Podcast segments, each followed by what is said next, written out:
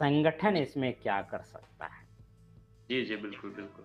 हाँ संगठन जो है इसमें ऐसे लोगों को क्लब करके एक प्लेटफॉर्म दे और संगठन अपना सेमिनार गोष्ठी आयोजन करे। ऑफलाइन या ऑनलाइन जो भी है अगर ऑन ऑफलाइन में तो थोड़ा सा पैसे खर्च पैसे खर्च होते हैं हमारे यहाँ तो थोड़ी सी दिक्कत है। तो ऑनलाइन ही ऐसी संगोष्ठी की जा सकती है जिसका लाइव प्रसारण हो। और बहुत सारे लोग देखें उसको। और आपके अपने लोग, आपके संगठन के लोग भी देखेंगे। और उस पर जो है, हर अलग अलग दिन अलग अलग मुद्दे पे चार बंदों को बुलाइए और पक्ष और विपक्ष को रखिए, जो नॉर्मल डिबेट्स में होता है। तो यहाँ पे संगठन अगर इस तरीके से काम करेगा संगठन की यहाँ ज़िम्मेदारी बनती है। हमने कई दफ़ा कहा कि संगठन जिस तरीके से आज की तारीख में काम कर रहा है, वो संगठन का काम नहीं है। इसके लिए अगर किन्हीं को बुरा लगता है तो हम माफ़ी भी नहीं मांगेंगे। इसमें कोई बड़ी बात नहीं है।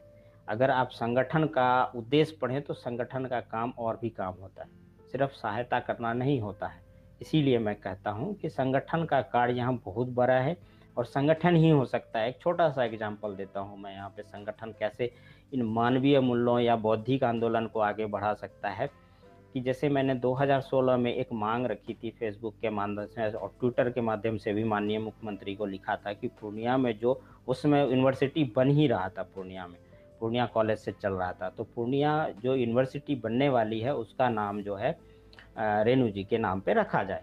अब उस क्षेत्र में रेणु जी से बड़े कोई नाम है नहीं। तो इसमें मुझे नहीं लग रहा है कि कई सारे लोगों को दिक्कतें नहीं आई। उसमें और भी जातियों के लोगों ने समर्थन किया, कई सारे लोगों ने जो है वो पेपर के माध्यम से स्टेटमेंट जारी किया, फिर पोस्टर, फ़ोटो भी लगाए लोगों ने कि नहीं मांग वाजिब है और अपने अपने तौर पे भी लोगों ने बताया, ट्विटर पे भी लिखा कि मांग होनी चाहिए। अब यहाँ पे अगर संगठन एक्टिव होता और इन बातों को लेके आगे बढ़ता, सीधे बात करता चाहे ट्विटर के माध्यम से, फेसबुक के माध्यम से, या वहाँ पे लेटर हेड पे जाके लिख के दिया जाता माननीय मुख्यमंत्री को या राज्यपाल महोदय को कि पूर्णिया में होने वाले जो यूनिवर्सिटी बन रहा है, उसका नाम रखा जाए।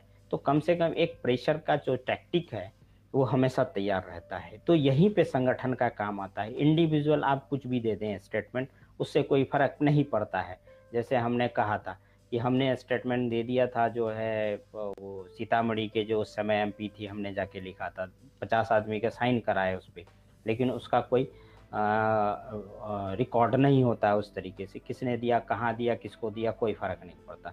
तो इन सब चीज़ों पे जो है, संगठन एक मज़बूत हिस्सेदारी अपनाए, और संगठन का ये काम है अगर आप खास करके जाति के नाम पे संगठन आपने बनाया है तो कम से कम आप इस काम को जो है पहली प्रायोरिटी पे रखें। तभी जो है लोग जब तक इन चीज़ों को देखिए, मुकेश जी, जब तक इन चीज़ों को समझेंगे नहीं कि शिक्षा का क्या महत्व है और बौद्धिक आंदोलन का क्या महत्व है, हमें एक दूसरे से क्यों जोड़ना चाहिए? क्या फ़र्क पड़ेगा किसी को? आप कितना भी काम कर लीजिए, आप एक ही जगह जहाँ पे काम होगा, वहाँ पे जय जय होगा।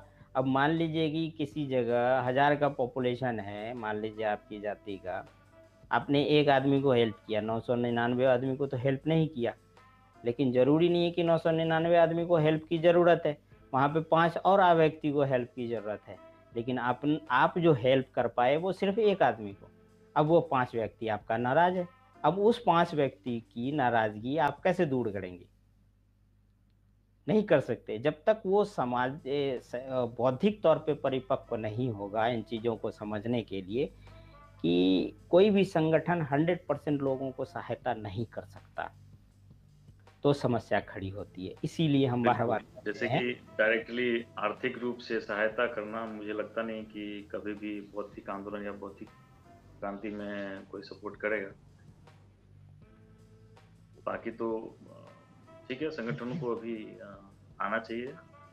और देखिए अगर संगठन में हमारा लिखा हुआ है कि हम धानुक समाज के लिए कुछ भी है कोई भी नाम है संगठन का तो फोकस्ड होकर हम सिर्फ़ धानुक समाज के लिए काम क्यों ना करें?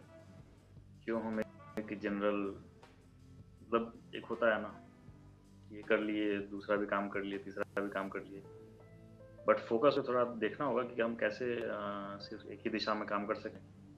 धानुकों के लिए काम करें उनकी उन्नति के लिए उनको कहीं से उनकी कुछ डिमांड है मांग है तो वो सरकार तक पहुंचाएँ।